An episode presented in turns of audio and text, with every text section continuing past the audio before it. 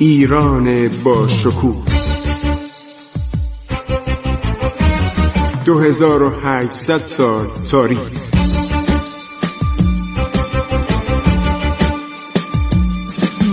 عبور از تاریخ.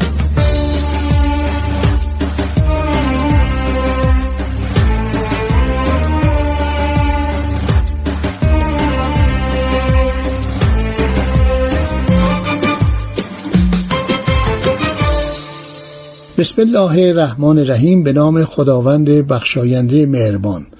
من خسرو معتزد هستم به شما سلام می کنم در برنامه عبور از تاریخ.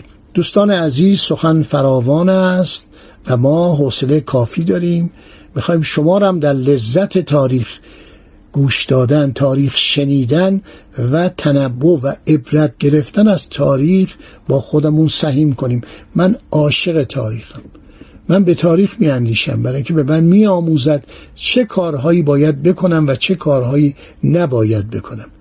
ادامه می دهیم دنباله ماجراهای شاه اول.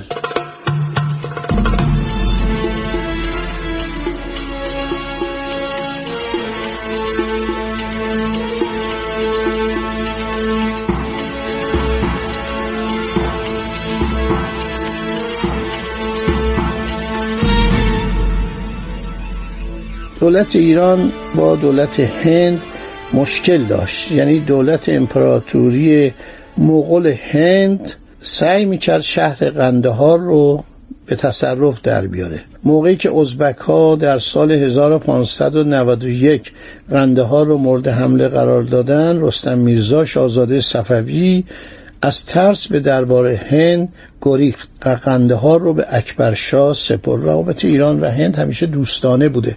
کما اینکه گفتیم شاه تحماس کمک کرد تا همایون پادشاه متواری هند سلطنت خودشو از نو به دست بیاره. اما باز هم عرض شود موضوع قندهار ادامه داشت و امپراتور هند اکبر شاه عرض شود که به درخواستای مکرر شاه عباس برای بازپس دادن شهر قندهار توجهی نشان نمی‌داد. و روابط دو کشور ناگهان به سردی گذاشت. در سال 1606 اکبر شاه درگذشت و پسرش شاهزاده سلیم به نام نورالدین محمد جهانگیر بر تخت سلطنت نشست. او لاهور را پایتخت قرار داد. شاه عباس سفیری به دربار هند فرستاد و به وسیله او به جهانگیر مرگ پدرش را تسلیت گفت و هدایای بسیار زیادی برای او فرستاد. مناسبات ایران و هند بسیار خوب بود. گاهی برای هم قسمتی از غنایم جنگی رو میفرستادند. در سال 1618 میرزا برخوردار خان مشهور به خان عالم به عنوان سفیر هند به ایران آمد. شاه عباس به او احترام زیادی گذاشت. او رو با خودش به همه جا می برد و خان عالم رو دو سال در ایران نگه داشت. در سال 1620 او را به همراهی زینال بیک شاملو سردار مشهور خود به هند فرستاد و طی نامه خواهان استرداد قندهار شد. امپراتور هند از مأموریت زینالبک خوشش نیامد و اعتنای زیادی به او نکرد. و بیخبر از لاهور به دهلی رفت. شاه عباس دید نمی‌تواند به زبان خوش قندهار رو پس بگیره. در بهار سال 1622 به خراسان رفت و به بهانه شکار در رأس سپاهی عازم قندهار شد. معمولا عملیات جنگی شاه عباس غافلگیرانه بود چنانکه وقتی می‌خواست بره و تبریز رو از دست عثمانی ها بیرون بیاره شایع کرد برای شکار آزم مازندرانه.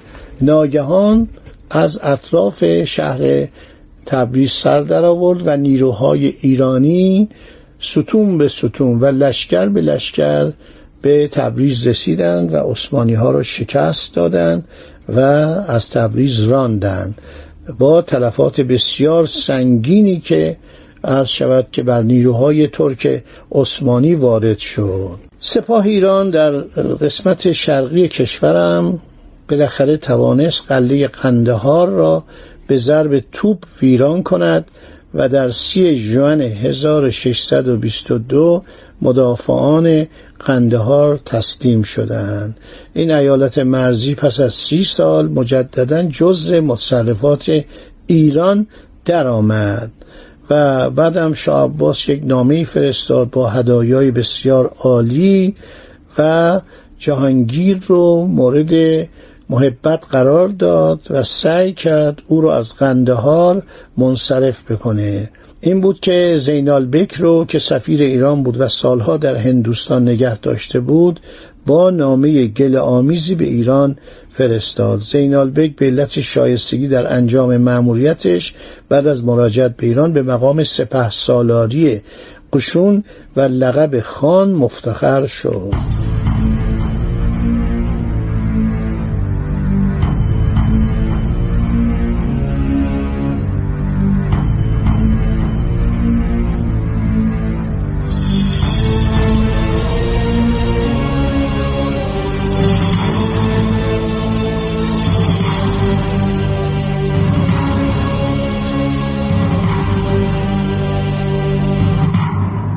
خب مناسبات ایران در کتاب های مختلف آورده شده.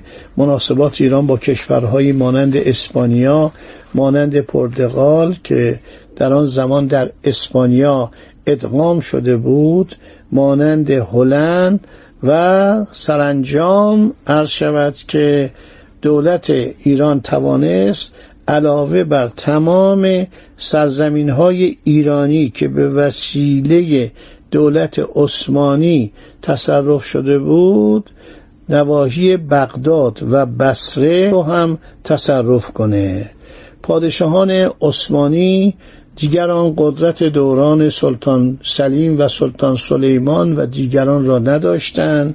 مرتب نیروهای ژنیچری علیه پادشاهان عثمانی قیام می‌کردند و حتی بعضی از پادشاهان عثمانی رو میکشتند.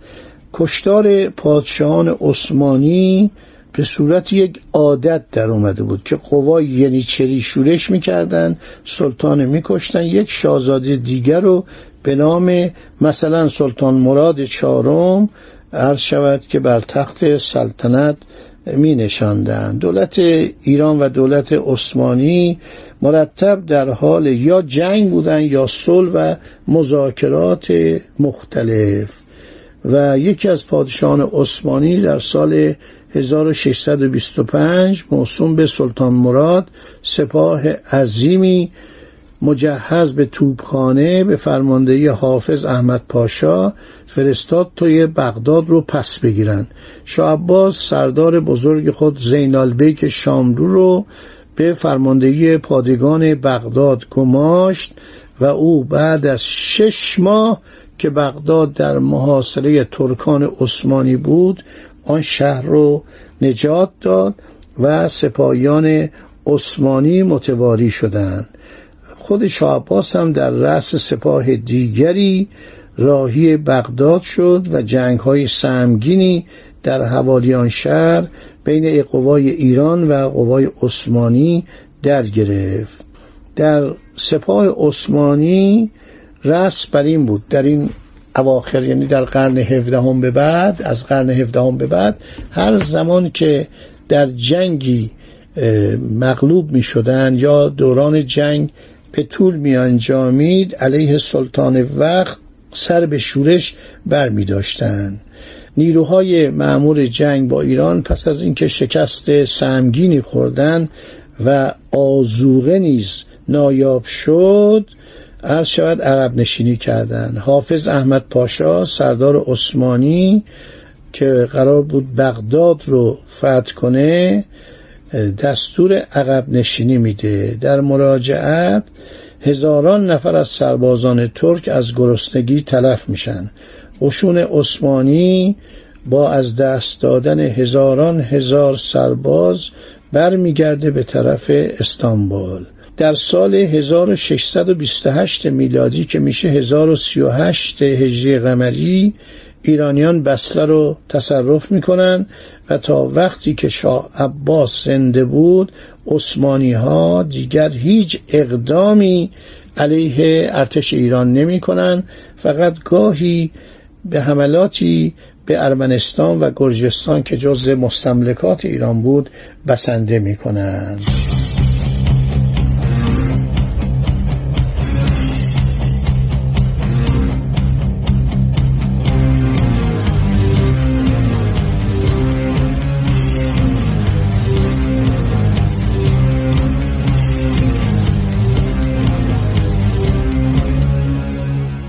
شاه اصفهان رو به صورت قطب سیاست آسیای مقدم غربی در آورد. یعنی اصفهان یک شهری بود که به خوبی با شهر استانبول که آن زمان پایتخت دولت عثمانی بود برابری می‌کرد.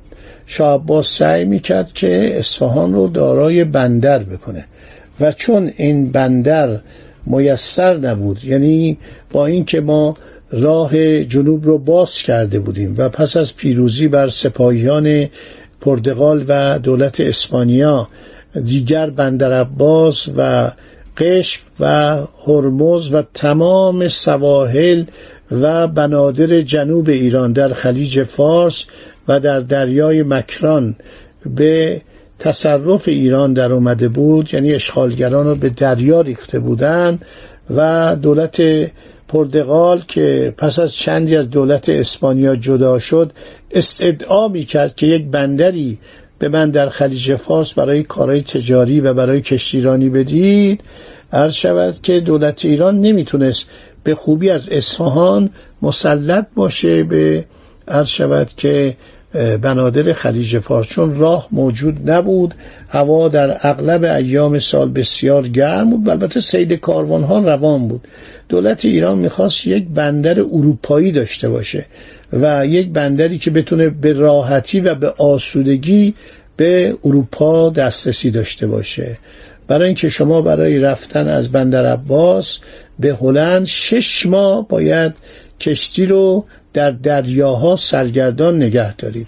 کشتی های انگلیسی و کشتی های هلندی از بندر عباس و همینطور از سایر بنادر خلیج فارس یک سفرهای دائمی داشتن برای حمل مسافر که البته کم بود بیشتر سفرا و تجار بودند و همینطور کشتیهایی برای حمل کالا مثل فرش ایران.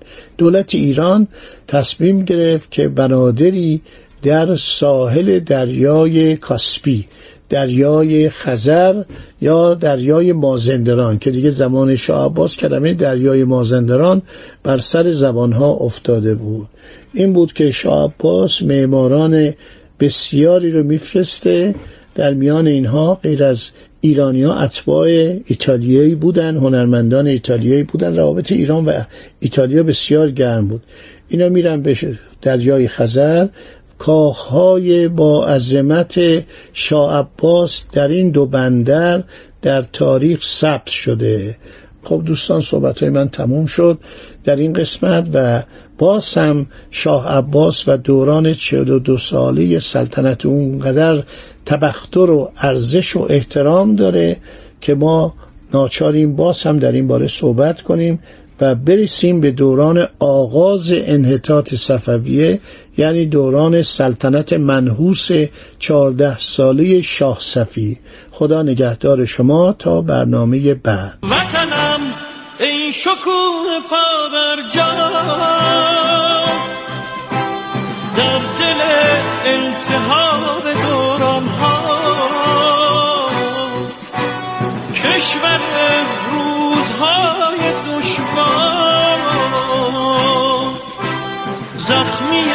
سربلند بحران ها ایستادی به جنگ رو در رو. خنجر از پشت می‌زند دشمن. گویی از ما و در نهان بر ما. وطنم پشت حیله را بشکن وطنم ای شکوه پا بر در دل انتحار دوران ها عبور از تاریخ.